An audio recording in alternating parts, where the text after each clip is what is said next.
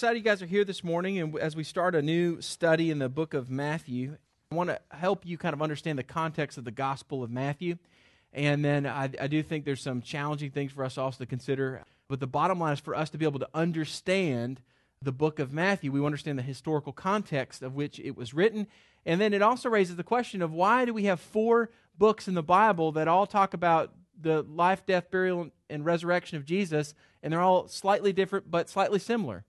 It seems kind of like, you know, the Bible, you know, has this redundant copies of, and so at a glance, for some people, they would say, well, they're all different, so maybe they contradict, or maybe why are they all different? Maybe the message is different in each one, or maybe, and so there's a lot of questions that arise from this, and I want you to be equipped and understand for your own personal growth the difference between each of these books, number one, and number two, to be able to help explain that to other people, as well as understand the historical context of the coming of Christ, which is a wonderful, awesome thing to understand why, when Jesus came and how significant and how strategic that was in the big picture of God. Because I don't know about your life, but there's a tendency in my life for me to sometimes feel like things are out of control, or to feel like things aren't playing out the way that I would like for them to.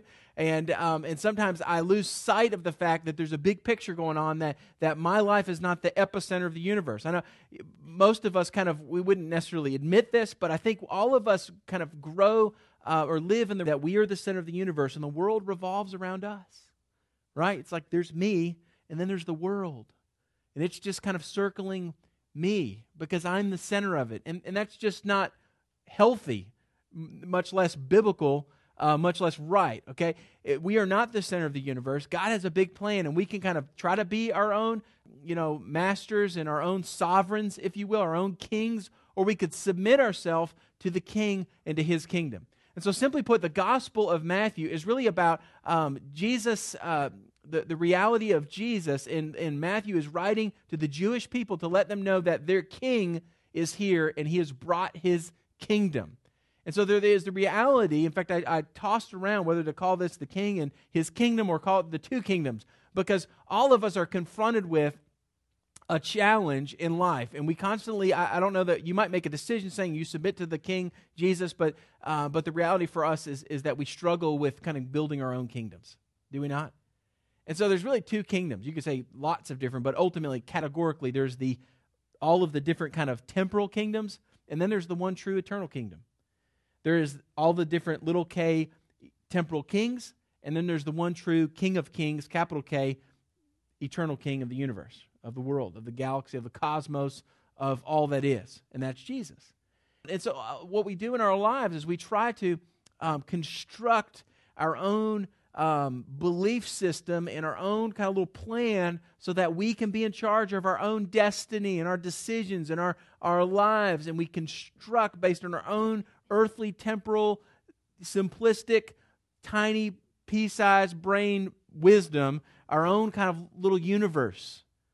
And Jesus invades that and says, you know what, that I am the King of Kings. And I have brought my kingdom, and you have a choice. You can either be crushed by it, or you could submit to it and be saved by it and live forever with me. That's it. Do you want to be sovereign in your life, or do you want Jesus to be sovereign? That's really the point of the overall arching theme of the Gospel of Matthew, and for that matter, the message of the Bible. And so when we look at Matthew specifically, what is different in the book of Matthew from the other Gospels? Some different things about this. Matthew was written Lord willing, this will be recorded, so we can, if you want to write some of these things down, you can write as fast as you can, but also some of this you can go back and listen to later if you want to. But nonetheless, Matthew was written to the Jews, I already mentioned that, and the bottom line message of Matthew's gospel, in fact, let me back up a little bit. Each of the gospels, we have four gospels, They're categorized into a group of three and then one. So Matthew, Mark, Luke, that's called the synoptic gospels, the synopsis. They're kind of seen together because they're all very similar in their material. And then you have the Gospel of John, and John's is distinct from Matthew, Mark, and Luke. There's a lot of similarities, but most of Matthew's content is fresh information that Matthew, Mark, and Luke does not cover. So most of John's did I say that? Most of John's gospel? Okay, that's what I meant to say. Most of John's gospel is unique from Matthew, Mark, and Luke, and that has a lot of unique information that the others don't cover. Not contradictory, just new information. Each of them are writing to a different audience, first of all.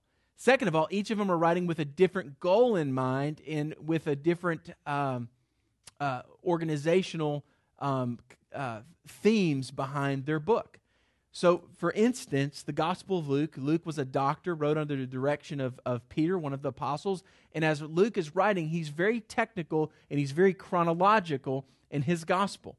And so we have the most information of any of the Gospels about the birth of Jesus and all the different parties involved in that, and John the Baptist and his family, and Zechariah, John's dad, his song of when he realizes that he is going to be blessed with a child, for that matter, that his child is going to be the forerunner to the Messiah. He sings this awesome song. And then we have a song by Mary called the Magnificat, where she says, "My soul magnifies the King." And he goes into details about that. And we have Jesus in the temple as a little boy being dedicated to the Lord. And then we have Jesus as a young lad, about 12-ish, coming with his family to temple. And then they all head back to Nazareth, and they leave Jesus behind because he's hanging out in the temple, and they forget that Jesus isn't with them. You know that story.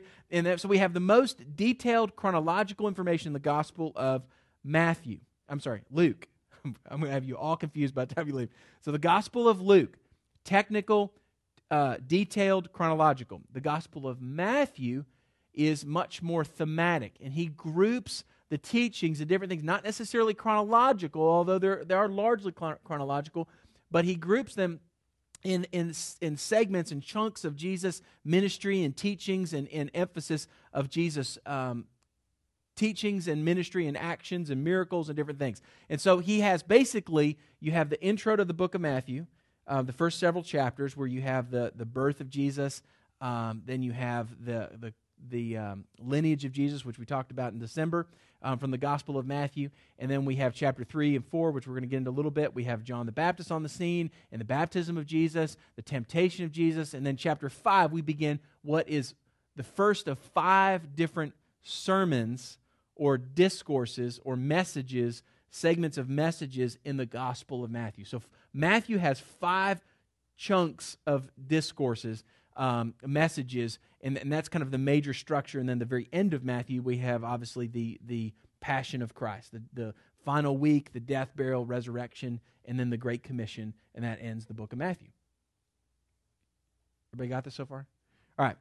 So Luke, highly detailed. Matthew, grouped in thematic kind of clumps of information. Mark, the shortest of the Gospels, it's kind of some people call it the busy man gospel, because throughout the book he uses the word immediately a bunch of times. He's in a hurry.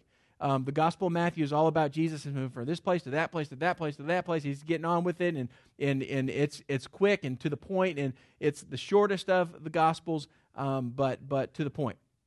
So who did Matthew, Mark, and Luke? Who did they write to? Matthew, as I've already said, wrote to the Jewish people to let them know that their king that was promised, that they've been waiting for since King David, the son of King David, that Jesus is the rightful heir to the throne of Judaism, of the Jewish people, and of Israel for that matter, and he is the king of the Jews, and he is coming to establish his kingdom, which transcends the earthly little kingdom of the Jews. It is far greater. This is an eternal kingdom that he's coming to establish. So Jesus is the eternal king establishing the eternal kingdom. That's the Gospel of Matthew.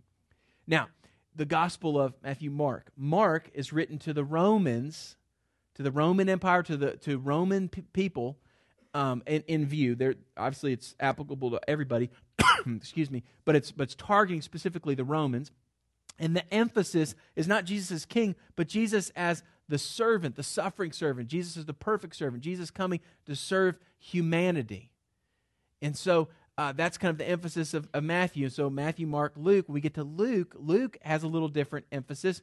Luke is he's writing to the Gentiles, though non-Jewish people. That's his target, non-Jewish people, which is really the majority of us.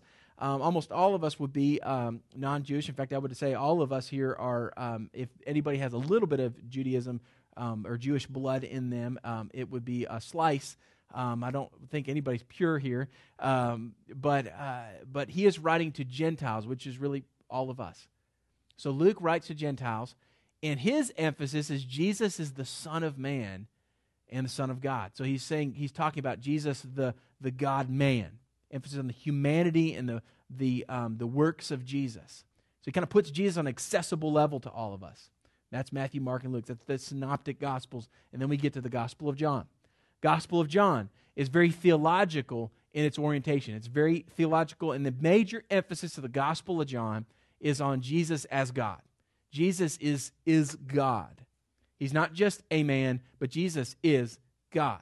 And so throughout that book, he says things like, he uses the divine name of God,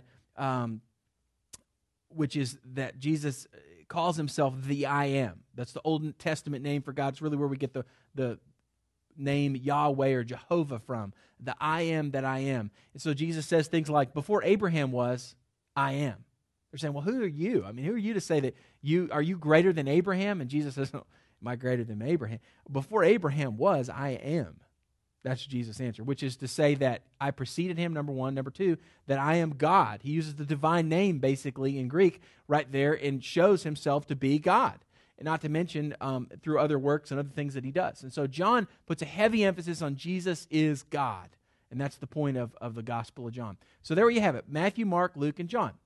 They're all written to different audiences. They're organized in different matters, and they emphasize, but none of them contradict one another, with the exception of sometimes they're in different orders. So sometimes we get things, some emphasize something, another one doesn't. And so there's a lot of different explanations when you find differences there, although there's not very many, and none that certainly affect the truth of claims of those Gospels. And so that is the summary of the first four books. So when we look a little more specifically at the Gospel of Matthew, what do we learn within this book?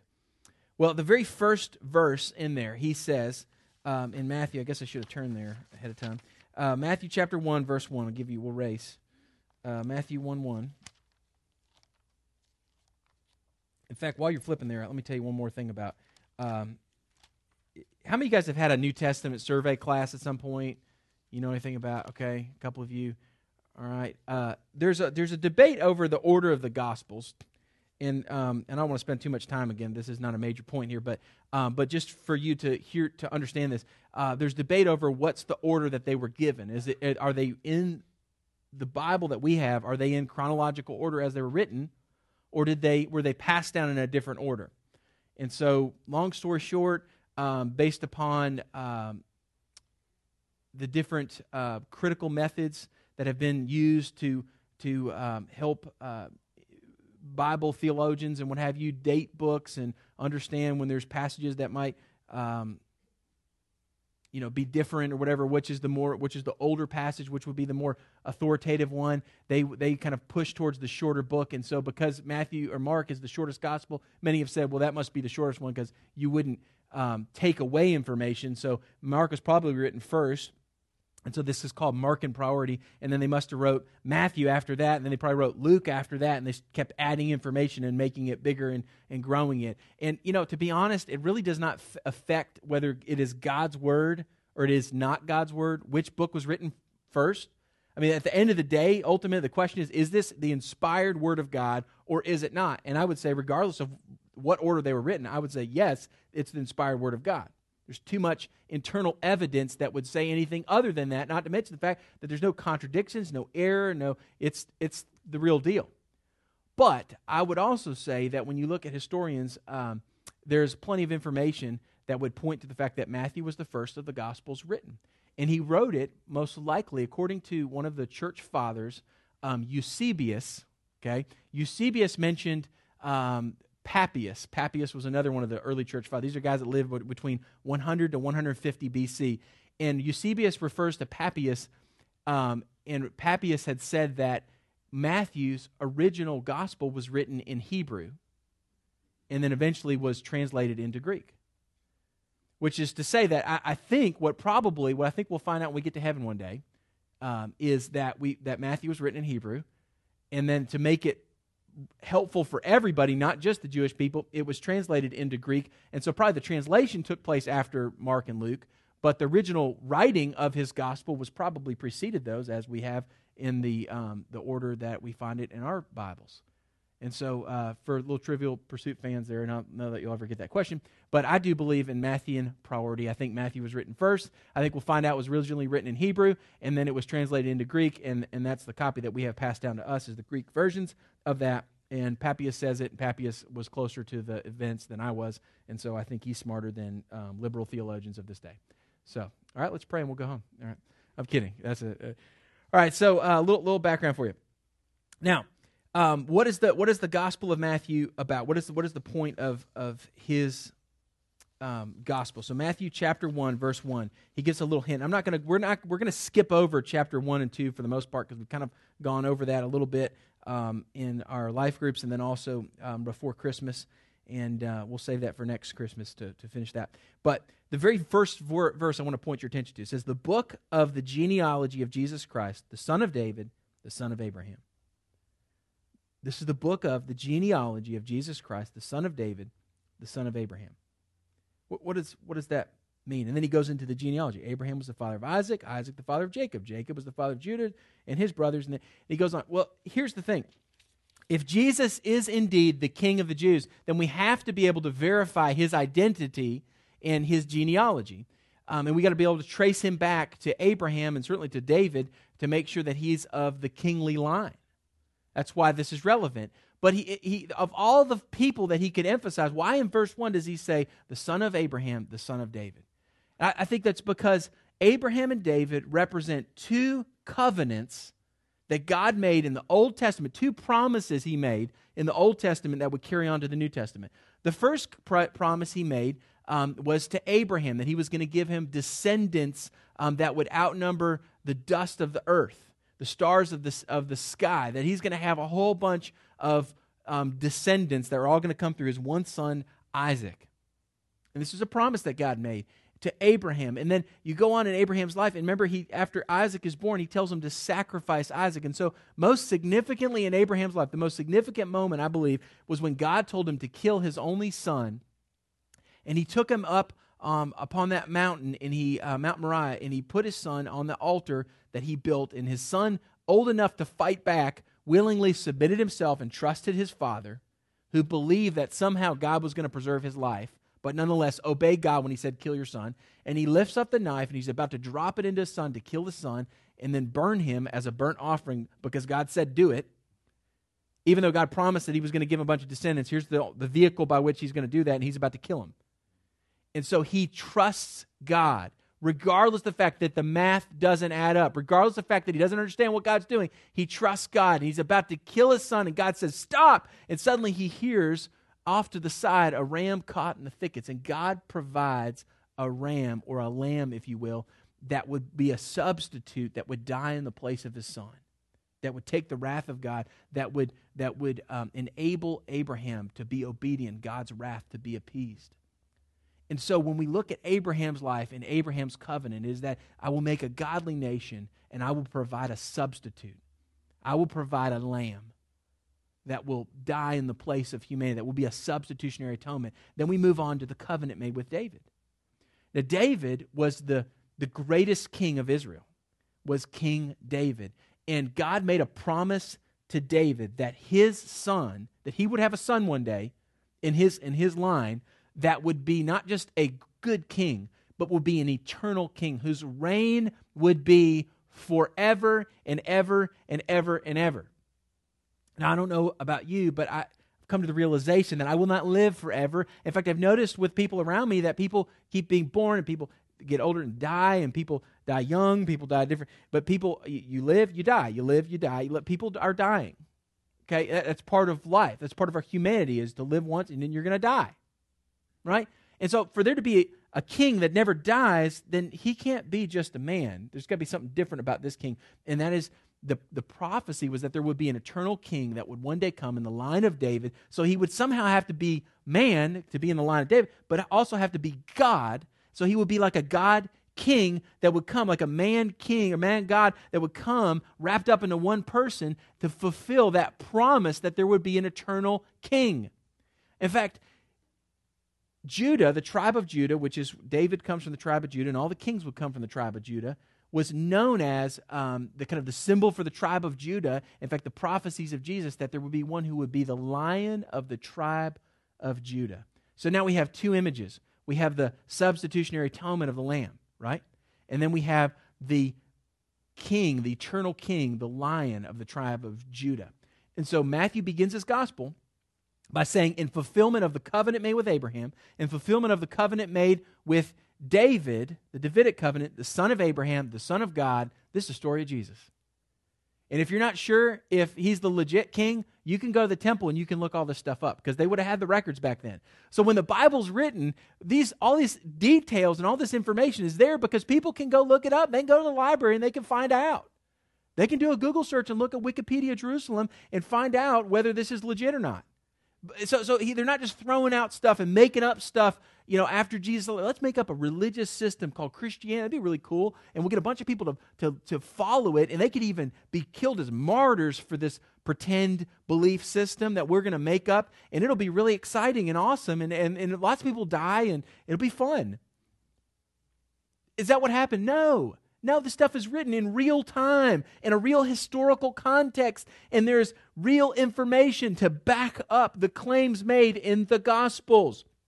The Gospel of Matthew is a definitive, clear, precise document that proves to the Jewish people conclusively that Jesus is the legit king of Israel, the king of the Jews, and he has come to establish in the line of David an eternal kingdom.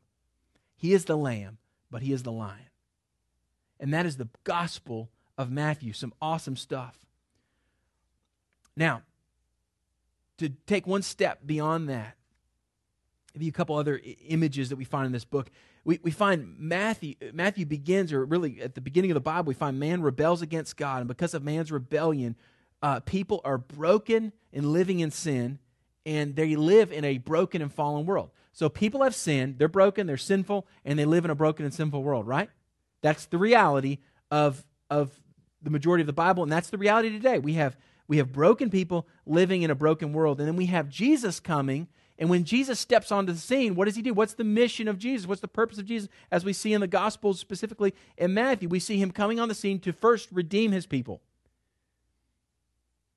But then he promises to come back one day to reclaim his planet. So he's going to redeem his people. One day he's going to come and he's going to reclaim the planet. He's going to establish his full reign and power and authority on the earth. So there's two comings with Jesus. He's going to come twice. Now, in the Old Testament, they didn't see that. They saw one, and we're going to see that more as we look more in detail into the message of John the Baptist as he preaches at the Jordan River.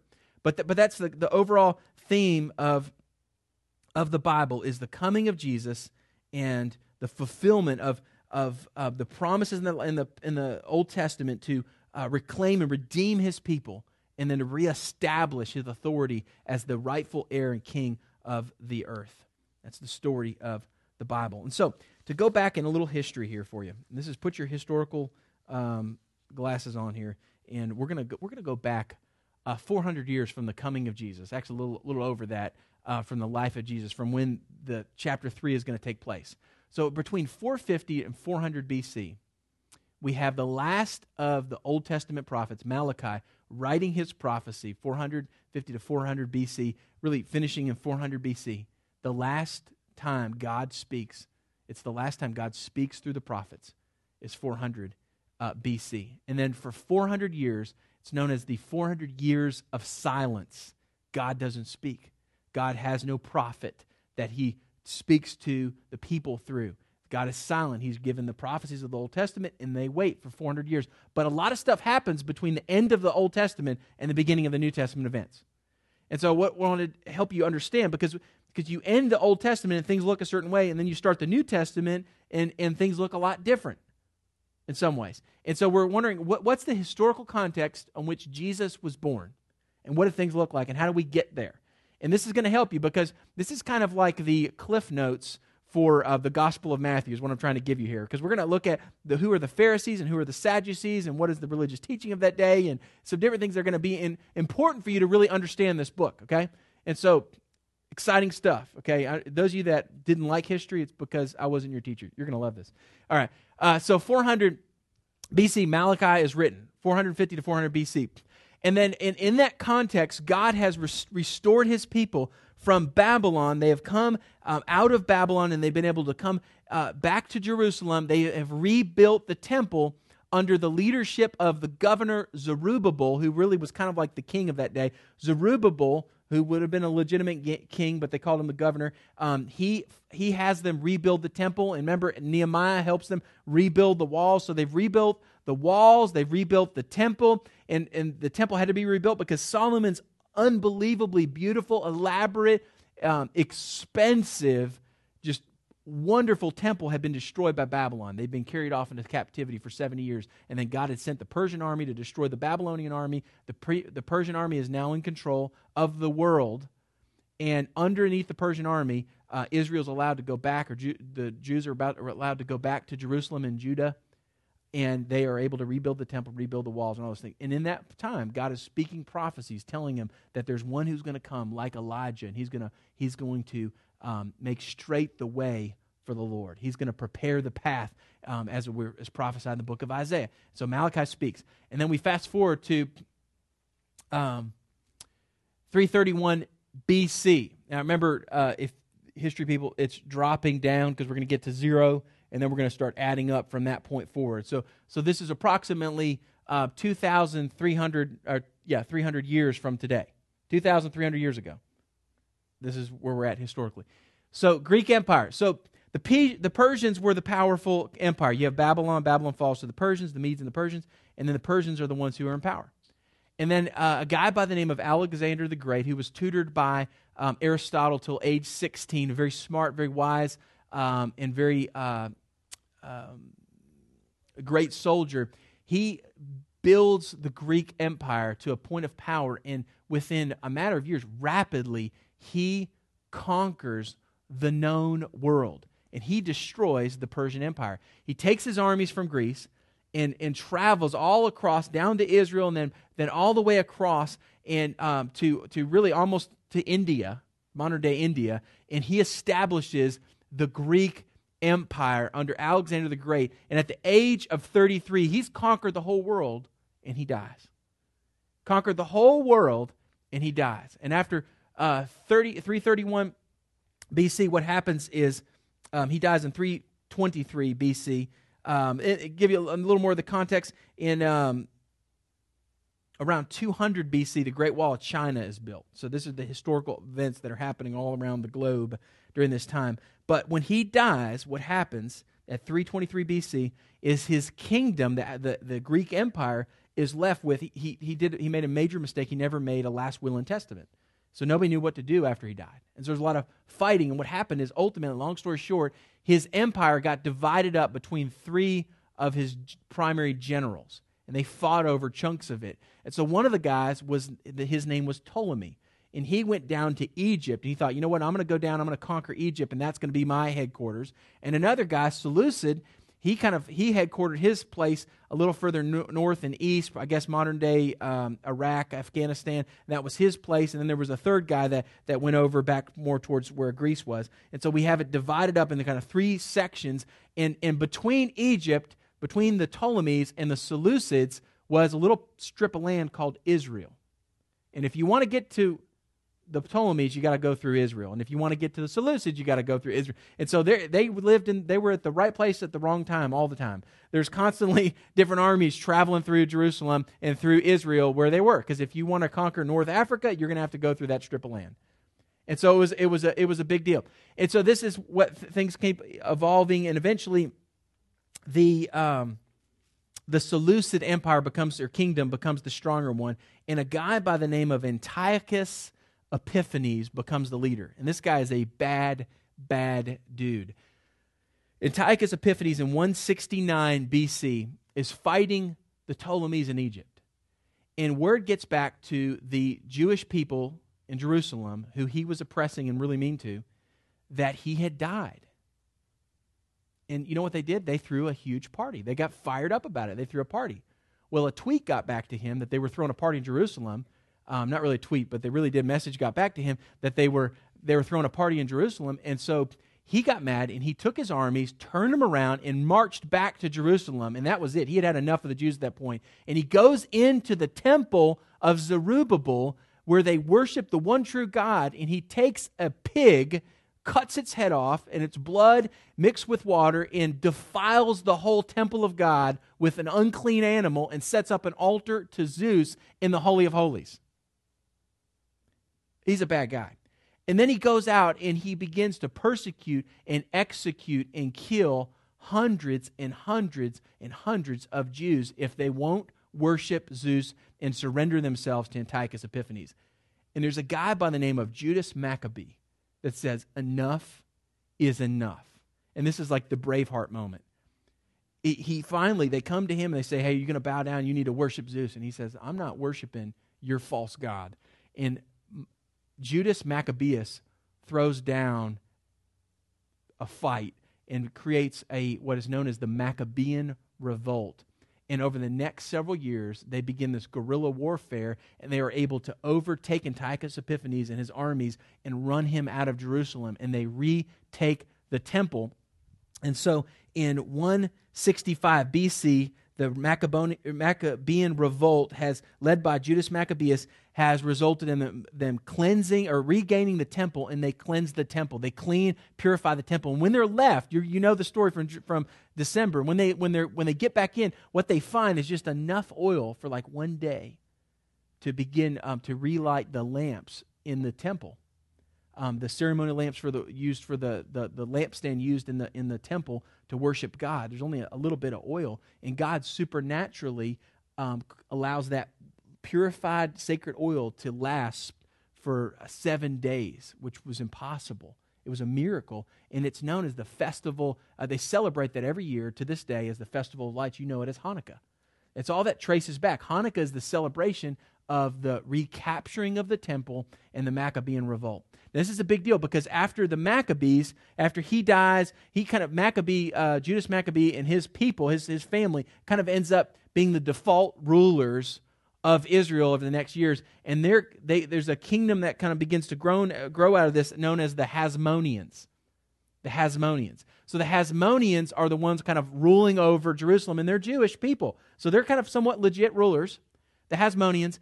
And this is relevant because this is where the Sadducees and the Pharisees are going to come from. Okay, so this is connecting. So track with me. So 165 BC, they cleanse the temple, and then from 110 to 63. BC, you have a period of relative peace in Judah and in Jerusalem. Relatively, they were able to kind of rule themselves. They don't have the Greek Empire down their throats. They don't have the Seleucids or the Ptolemies or the Babylonians or the Persians or the Romans. They're free to rule themselves, and they're kind of a free nation again for a short period of time. And it's in this period that they begin to establish these little local congregations, as they have spread out now. Local congregations called synagogues. And synagogues are like local churches, little buildings where when people can't go back to the temple to worship, they can hear the law read, and their children can be taught, and they can worship God in their synagogues.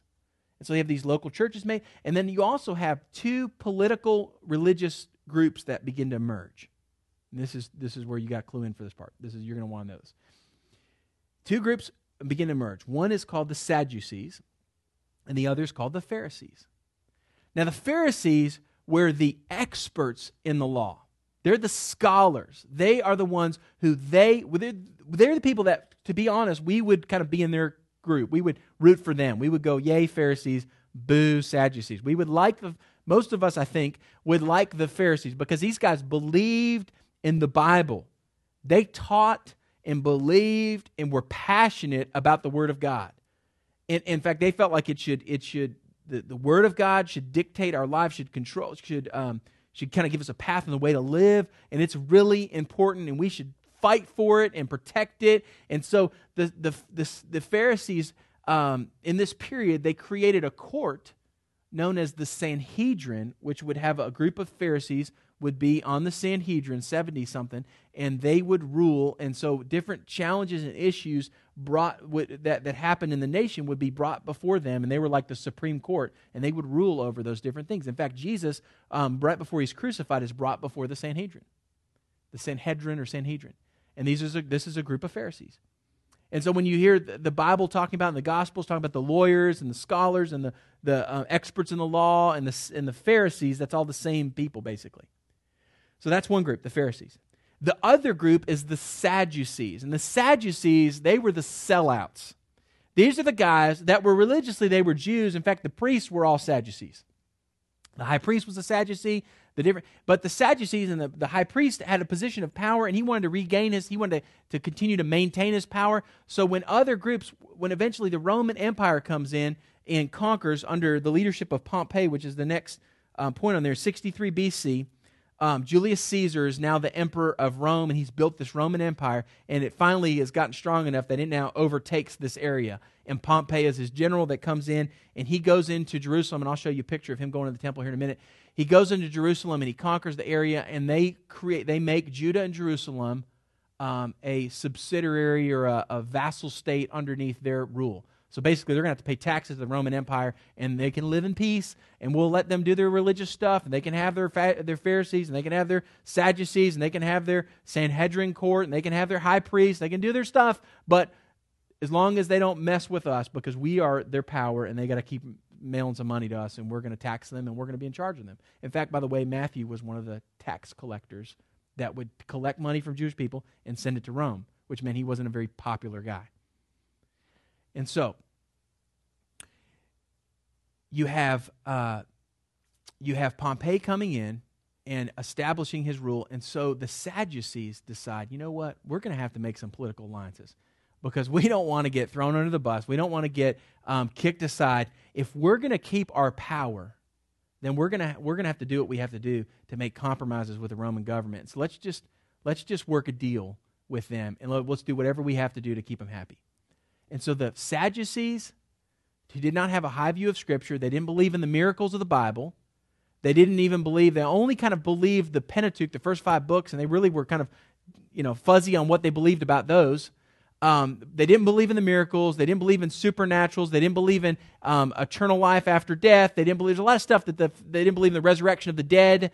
They didn't believe it. So a lot of people call them the Sadducees were sad, you see, because they didn't believe in miracles, and they didn't believe in the resurrection of the dead, and they didn't believe in all these different things. And they were political. They did what was best for them to keep power. That's the Sadducees.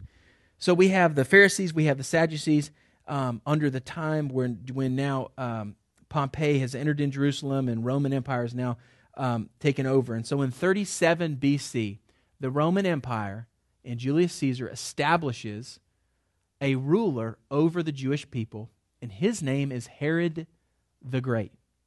And Herod the Great in 37 BC becomes the king of Judah. The problem is Herod was not Jewish. He was not from the tribe of Judah. So he was not a legitimate king. In fact, he was an Edomite.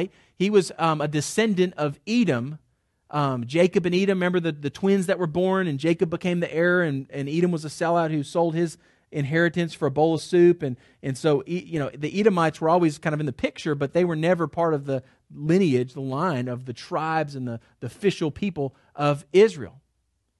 And so Herod, an Edomite, he decides, you know what, if I'm going to be the king, I'm going to have to, so he goes and takes a Hasmonean wife. He gets one of the descendants of Maccabee to be his wife. Like, that's going to fix it. And then he does some other things. Like, he thinks, you know what? I'll take the temple. I'll take Zerubbabel's little temple, and I'm going to rebuild it and make it bigger. And that way I'll win some favor with the Jewish people. So he does different things in cahoots with the Sadducees to try to win favor. And it never totally works.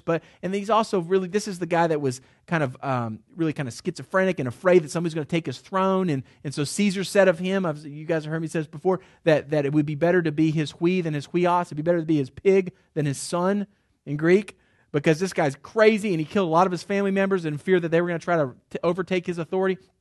So Herod the Great was not so great, but he was great, and then he built some awesome major buildings that are there to this day, but he was bad in that he was a crazy guy. So Herod, illegitimate king. Let me show you a couple pictures of what this would have looked like. Here's a picture of Pompey going into the Temple of Jerusalem. It's hard to see that, but This is the temple. This would have been Zerubbabel's temple. This is an artistic rendering. And you can see at the very least some spears of Roman soldiers in a place where only the priests are supposed to go. And up those stairs, there's another curtain. And on the other side of that would have been the Holy of Holies. And so here they are invading the temple. Pompey is coming in. He's taking things over and they're establishing their authority. The next picture is a picture of what an artistic rendering of what Zerubbabel's temple would have looked like. So you have the burning altar outside where they would burn the sacrifices, and then you go through the doorway into the temple, and inside it would be the holy place, and then in the back would be another doorway with curtains that would go into the Holy of Holies. So Herod sees this, and he says, you know, that's cool, but I can do better. And so Herod the Great expands the temple complex and makes this monstrosity of a huge... In fact, the floor of that structure is there to this day. There's a Muslim mosque, the Dome of the Rock, on this spot now. That golden dome thing is right there, on this foundation. It might not be in that exact spot, but on this foundation. And the only thing left of this whole structure is the western wall, the outside support wall, because this is all built on a mountaintop.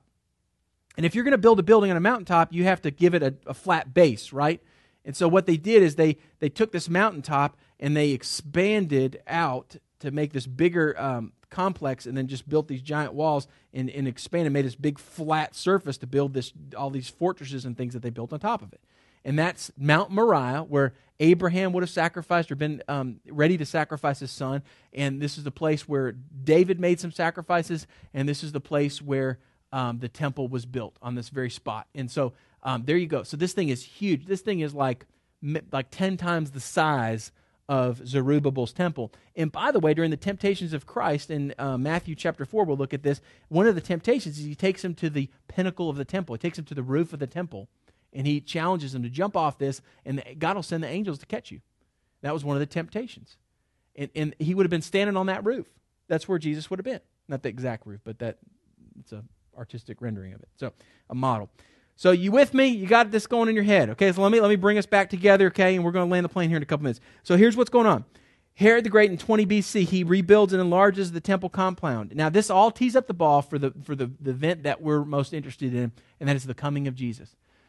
Herod the Great dies in 4 BC. Jesus was born at least within 2 years of before the death of Herod the Great. And so that means that Jesus was born between 4 to 6 BC. John the Baptist born several months before Jesus, and then Jesus is born. So in 4 to 6 BC, John the Baptist and Jesus are born.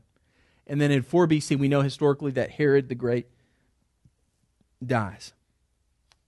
So what does this have to do with the Gospel of Matthew? Well, this helps us have the historical context, because let's jump to the next slide. What we find when we look at all this is in the context of the coming of Jesus, this is what's going on.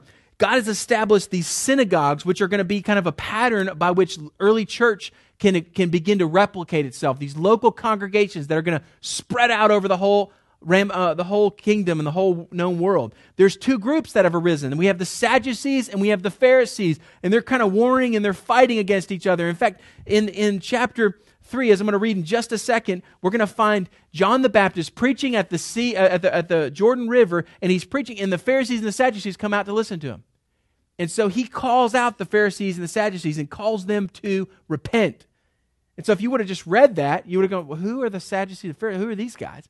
And now you know who these guys are. Sadducees, they're the liberals. They're the ones who are looking for political alliances and want to keep their power. The Pharisees, they're the religious extreme people they're passionate about the Word of God, but they have created a religion that Jesus doesn't fit in anymore. And we'll get back to that in a minute. So you have the Sadducees and the Pharisees, and then you have this reality in the Roman Empire, and this is where it's beautiful, because we're going to stick with me for one second. Pax Romana, which means Roman peace of Rome. The Roman Empire did a lot of certainly bad things, but they did some really good things. And here's what they did. They established a universal language. They established universal peace, and they established a universal interstate system, road system. So you could travel from any place in the Roman Empire freely, and you didn't have to stop at every country and try to, wonder if you're going to be let through. You could freely travel anywhere you wanted in the Roman Empire as long as you're a Roman citizen. And so they established an interstate road system, common language. Everybody spoke Greek, what was called Koine Greek, common Greek. Everybody spoke it. Now, you might have another mother tongue, but for business, everybody spoke Greek. Today, the closest comparison to this would be English. Most countries of the world, their learned people, their business people, their educators, they speak some English. And so English has become kind of the universal language of the world. Well, even more so was Greek, the universal language of that day. And so you have interstate road system, common language, and you can travel safely, which is really important because when the Messiah comes, when the King comes and establishes his kingdom, according to Galatians chapter 4, verse 4, this is what the Bible says. It says, "But when the fullness of time had come, God sent forth his Son, born of a woman, born under the law, to redeem those who were under the law so that we might receive adoption as sons." In the fullness of time, Jesus comes. So why did Jesus come earlier? They've been praying for the Messiah for thousands of years. Why didn't he come earlier? Why didn't he come later? In the perfect time in world history. The perfect time. The ball was teed up in the perfect moment. God had orchestrated and allowed and caused and purposed circumstances to happen. Kingdoms to rise, kingdoms to fall, other kingdoms to rise, other kingdoms to fall, to bring it to the point where there was a common language, common road race system, peace in the nation, to where the gospel could spread rapidly. And within the next 100 years, the gospel is going to spread to the known world. It all begins with the coming of Christ in the fullness of time. Malachi chapter 4, verse 5 says, "Behold, I am going to send to you Elijah the prophet before the coming of the great and terrible day of the Lord." Now, what does all this have to do with Matthew? Again, it's the background, but let's look at chapter 3, verse 1, and let me read just a couple verses before you make a comment, and then we're done. "In those days, John the Baptist," the fulfillment of Malachi, the verse I just read, "John the Baptist came preaching in the wilderness of Judea, 'Repent, for the kingdom of heaven is at hand. For this is he who was spoke of by the prophet Isaiah when he said, the voice of one crying in the wilderness, prepare the way of the Lord, make his paths straight.' Now John wore a garment of camel's hair and a leather belt around his waist, and his food was locusts and wild honey. And then Jerusalem and all Judea and all the region about the Jordan were going out to him, and they were being baptized by him in the river Jordan and confessing their sins. But when he saw many of the Pharisees and the Sadducees coming for baptism, he said to them, 'You brood of vipers, you bunch of snakes, who warned you to flee from the wrath to come? Bear fruit in keeping with repentance, and do not presume to say to yourselves,'" in other words, don't be so foolish as to think, "We have Abraham as our father. For I tell you, God is able to, from these stones, raise up children from Abraham." In other words, just because your bloodline traces back to Abraham doesn't mean you're any more part of Abraham than these rocks over here. That's what he's saying. "Even now, the axe is laid to the root of the trees, and every tree, therefore, does not bear good fruit is cut down and thrown into the fire. I baptize you with water for repentance, but he who is coming after me is mightier than I, whose sandals I'm not worthy to carry. He will baptize you with the Holy Spirit and with fire. His winnowing fork is in his hand, and he will clear the threshing floor and gather his wheat into the barn. But the chaff he will burn with unquenchable fire." Now, we'll look at this whole sermon by John the Baptist and the baptism of Jesus more next week, but the one thing I want you to tune in on, and this is the final thought for this morning, is verse 2. The message of John the Baptist was, "Repent, for the kingdom of heaven is at hand." In the fullness of time, the one who God had raised up in fulfillment of prophecies in Isaiah, Malachi, and other places in the Old Testament, John the Baptist comes, kind of the new Elijah, dressed like Elijah would have been dressed, preaching a message of repentance, and he tells everybody to repent. And here's the this is why I believe Matthew is a strategic, really important book for us to look at as a church in the historical context of when we live, in the geographical location of where we live, because we too live in an area with religiosity that has created a system that is connected with biblical Christianity, but is a perversion of biblical Christianity. And if we're going to know Christ and we're going to understand the King and we're going to live for his kingdom, we're going to have to repent of the false kingdom that has been created, that is a false religion, that is not biblical Christianity. And so repentance, it simply means to change your mind, is to have a different thinking. And ultimately, we need the grace of God to think different and to be different. John the Baptist challenges the Pharisees and the Sadducees, and he says, repent, and I would like to see you do the works that would be, let's see some fruit of repentance in your lives. In other words, there should be a different mindset which should result in different actions. Not do different actions so that you have a different mindset. But if you would repent, submit yourself to God, and let Jesus be your king, then there will be fruit in your life, and we will know it because you're going to be different.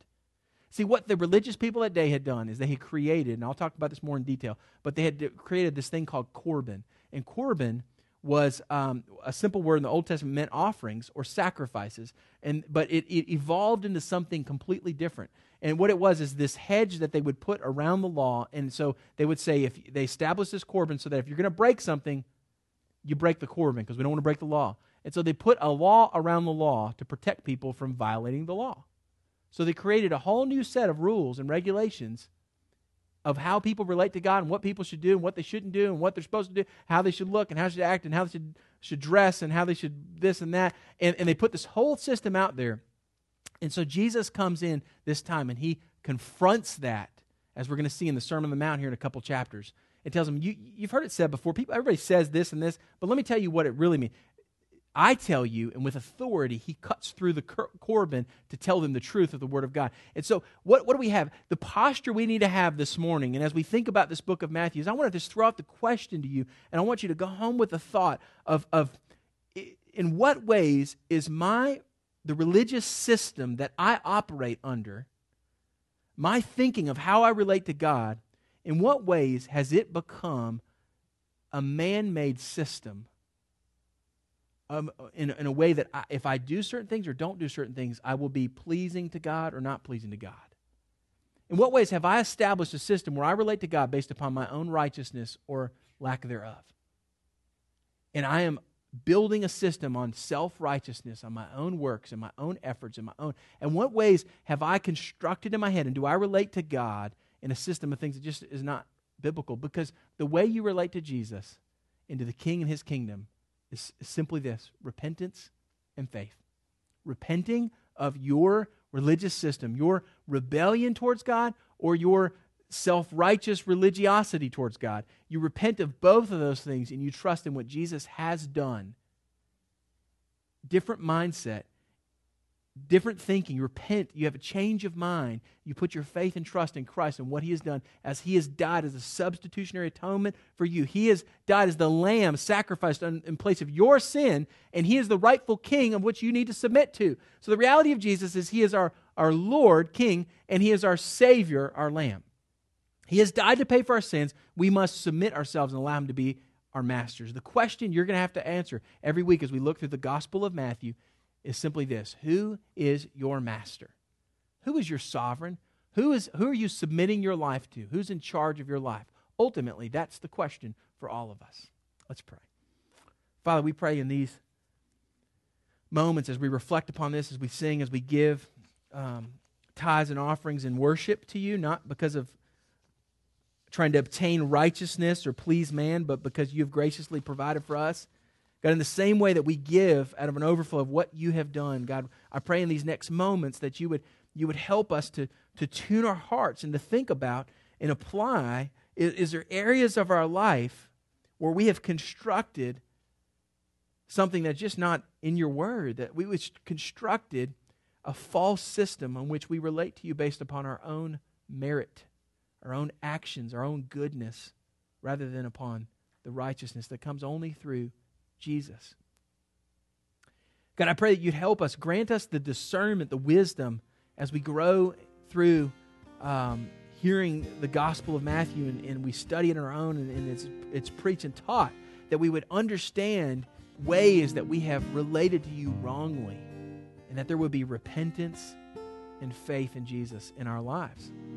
God, that there would be a change of mind, change of heart, which would result in fruit in the keeping of repentance.